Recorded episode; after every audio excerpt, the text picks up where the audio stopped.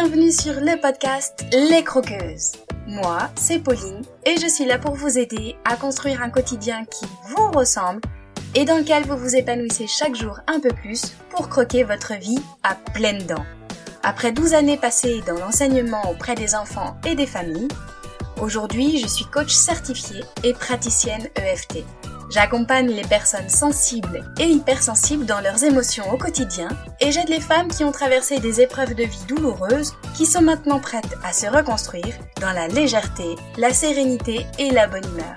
Si vous écoutez ce podcast aujourd'hui, c'est sûrement que vous êtes vous aussi des croqueuses. Dans les épisodes, seul ou avec mes invités, je vous partage des réflexions, des astuces, des inspirations et des outils pour croquer votre vie à pleines dents.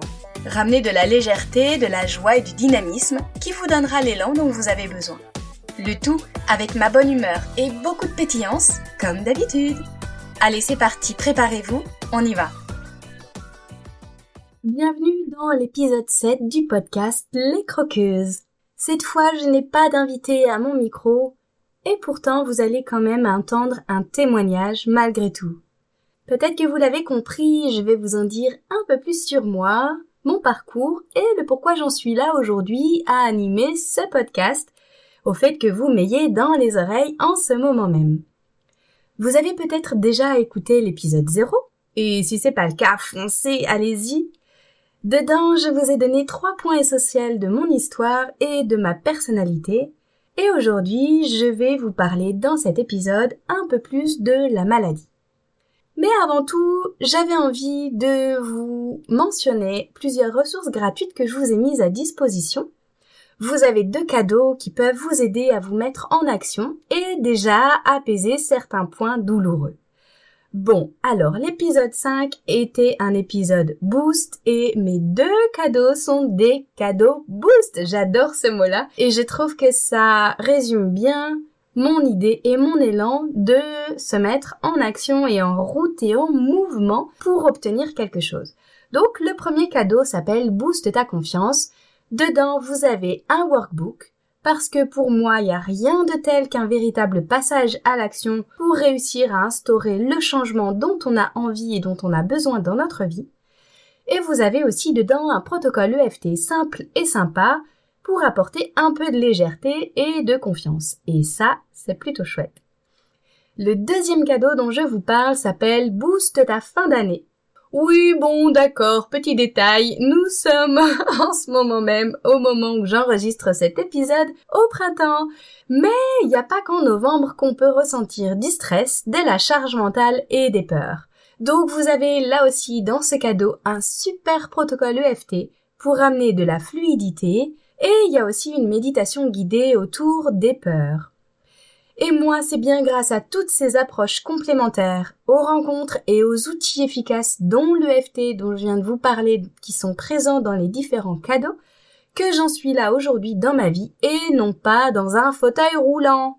Comment ça, je spoil la suite de mon histoire? De quoi est-ce que je suis en train de parler?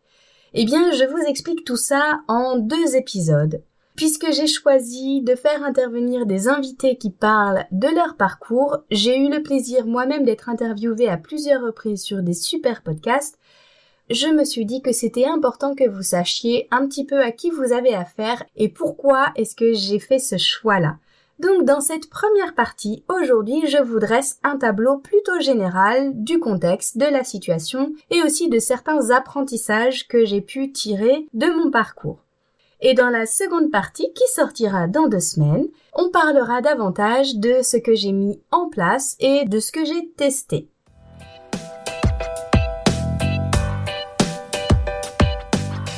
Première partie, on y va. Et si c'était un roman? C'était un beau matin de printemps, alors que le soleil gagne du terrain sur la nuit, 7 heures, son réveil sonne.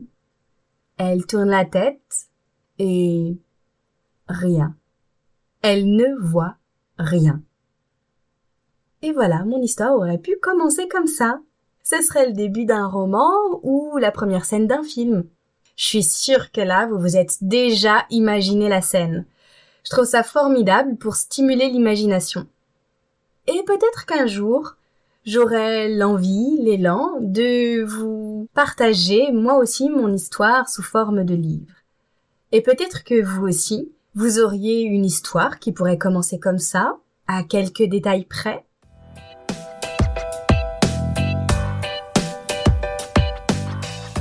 En deux, le choc de l'annonce. Si je reviens à mon histoire, puisque vous avez compris, je parlais de moi, un matin, quand mon réveil sonne et que je tourne la tête, je ne vois absolument plus rien de l'œil droit. Mon œil gauche voit, mais pas mon œil droit. Évidemment, je me rends compte qu'il y a un truc qui cloche, c'est quand même pas normal. Du coup, je file aux urgences avec une amie. Et là, on me propose d'être hospitalisée dans la foulée parce qu'ils ont compris eux aussi qu'il y avait un truc qui clochait. Eh bien moi, je décide que non, non, je ne serai pas hospitalisée ce jour-là parce que ce jour-là était hyper important pour moi et c'était la concrétisation de neuf mois de boulot en tant que bénévole. J'étais à l'époque dans une école d'ingénieurs en agroalimentaire sur Rennes et j'étais dans l'organisation du Festnos de la grosse fameux Festnos génial qu'on organisait dans le centre-ville de Rennes qui faisait venir des super groupes de musique. J'avais tout un tas de choses à faire en tant que bénévole pour la soirée. Donc, évidemment, je dis non quand on me propose d'être hospitalisé pour pouvoir reporter ça au lendemain matin. Déjà, à l'époque, j'avais décidé avant de savoir à quoi je m'attendais, que ce serait moi qui serais aux commandes, et juste moi. Le lendemain matin, je me pointe à l'hôpital, je me fais hospitaliser, et là, on me fait évidemment tout un tas d'examens, auxquels je comprenais pas grand chose parce que j'ai trimballé de service en service sans recevoir d'explication ou quoi que ce soit. Et donc là, le diagnostic tombe. Vous avez une sclérose en plaques et on vous propose de rentrer dans un protocole d'essai clinique pour réduire les chances d'être en fauteuil roulant à 40 ans. Bam Là, c'est posé. Autant dire que dans tout ce qu'on vient de me partager là, moi j'ai retenu sclérose en plaques, que soit dit en passant aujourd'hui j'appelle la plaqueuse, et je trouve que ça sonne un peu comme les croqueuses, donc j'adore. Et j'ai retenu évidemment fauteuil roulant à 40 ans.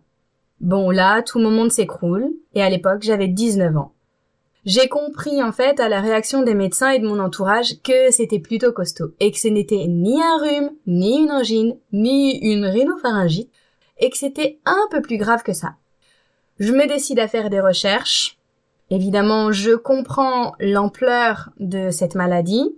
On me met en contact avec des malades et on me conseille d'aller sur des forums. Mais en fait, c'est horrible pour moi. C'est quelque chose que je ne supporte pas parce qu'en fait ça me dépeint un tableau hyper sombre et très pessimiste et surtout duquel je ne vois absolument pas d'issue favorable et positive. En fait, je voyais que des personnes en souffrance, en fauteuil roulant, en invalidité, en reconnaissance de travailleurs handicapés. C'était terrible pour moi à l'époque, j'avais 19 ans, et surtout, quand mon monde s'était écroulé, Pouvoir garder une lueur d'espoir était pour moi la seule et unique porte de sortie, sinon c'était évident que j'allais m'enfermer dans quelque chose de terrible duquel je ne réussirais pas à sortir.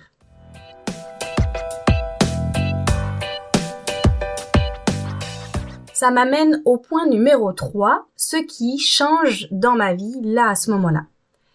Si je fais un petit feedback, quelques années en arrière, en fait, je sentais, moi, au fond de mes tripes depuis un petit moment que j'étais faite pour être mère.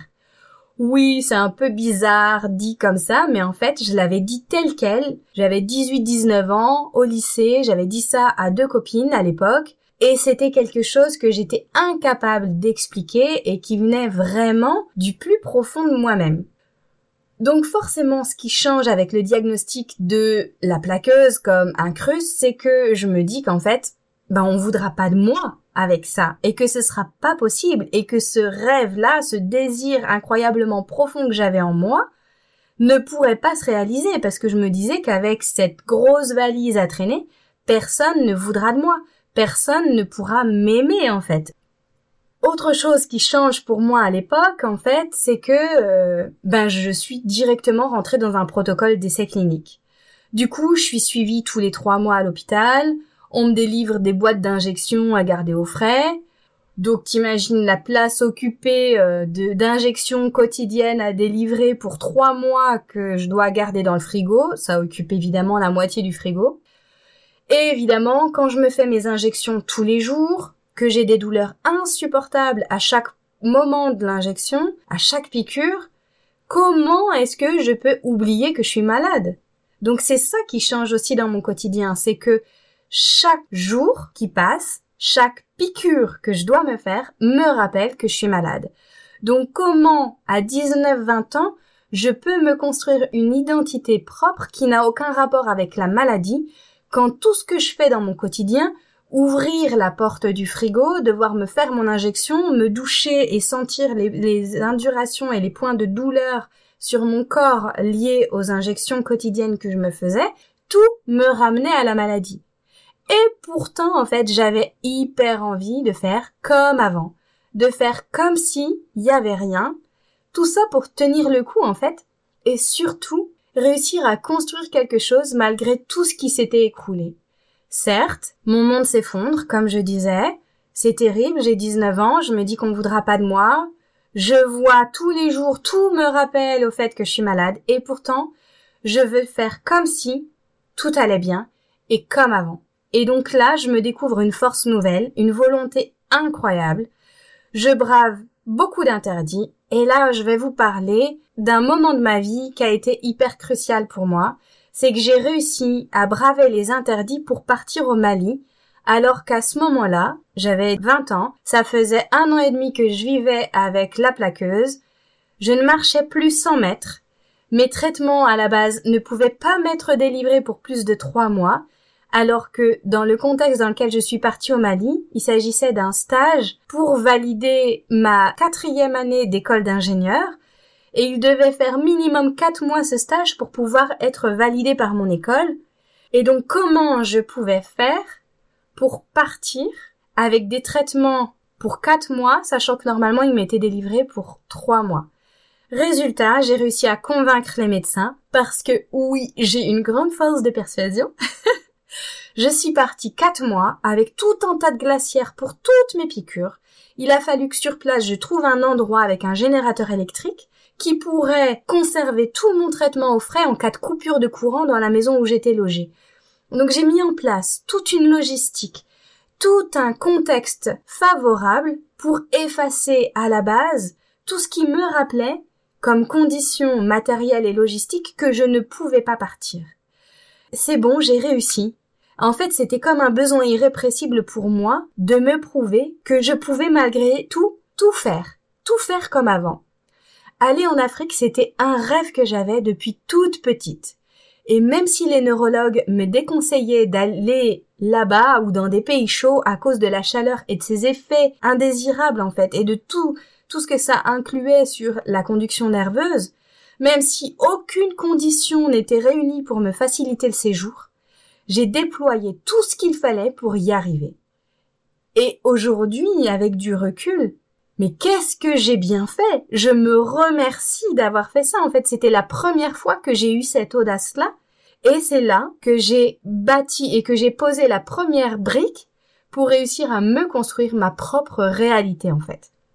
Donc j'ai quitté tous les forums et j'ai fait le choix de ne plus me renseigner ou d'être en contact à ce moment-là, en tout cas, avec d'autres personnes atteintes de cette même maladie, parce que, comme je disais, je veux construire ma propre réalité. Et ça m'amène au quatrième point.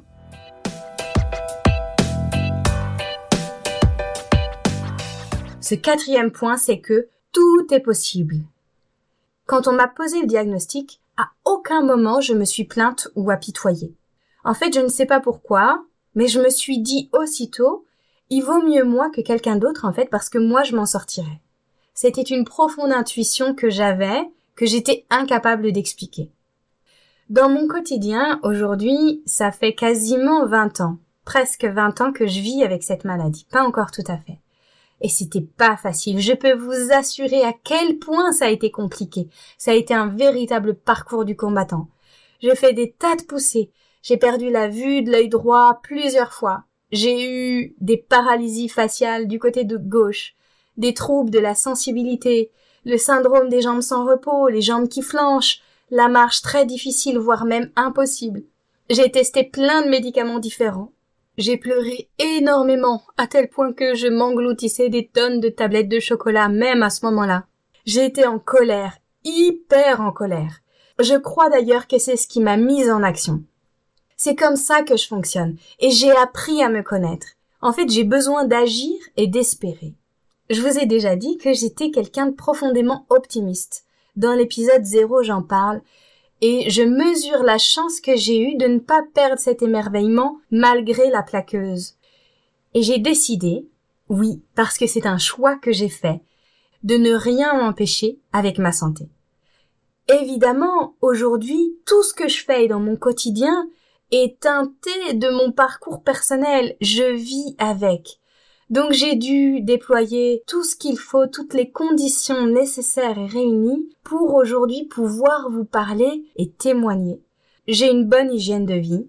J'ai appris à être à l'écoute de mon corps et de tous mes signes de fatigue et aussi de chaque petit moment crucial avant les poussées inflammatoires. J'ai appris à les repérer, à les observer, tous ces petits signes qui paraissent peut-être insignifiants pour les autres, mais moi je me connais tellement que je sais que ça veut dire que je suis allée trop loin, que j'ai puisé dans mes réserves, que je n'ai pas été suffisamment à l'écoute, et surtout que si je continue à ce rythme-là, sans ralentir, sans stopper, sans m'écouter, eh bien je risque d'aller jusqu'à une poussée inflammatoire, peut-être irréversible, de laquelle peut-être je ne récupérerai pas.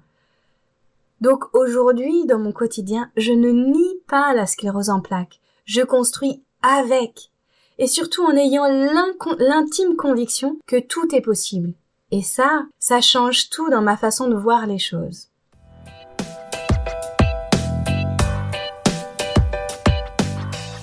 C'est tout pour aujourd'hui.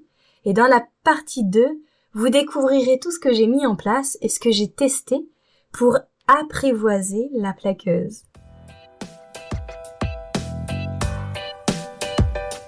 Et voilà les croqueuses, c'est la fin de cet épisode. Merci à vous de l'avoir écouté jusqu'au bout.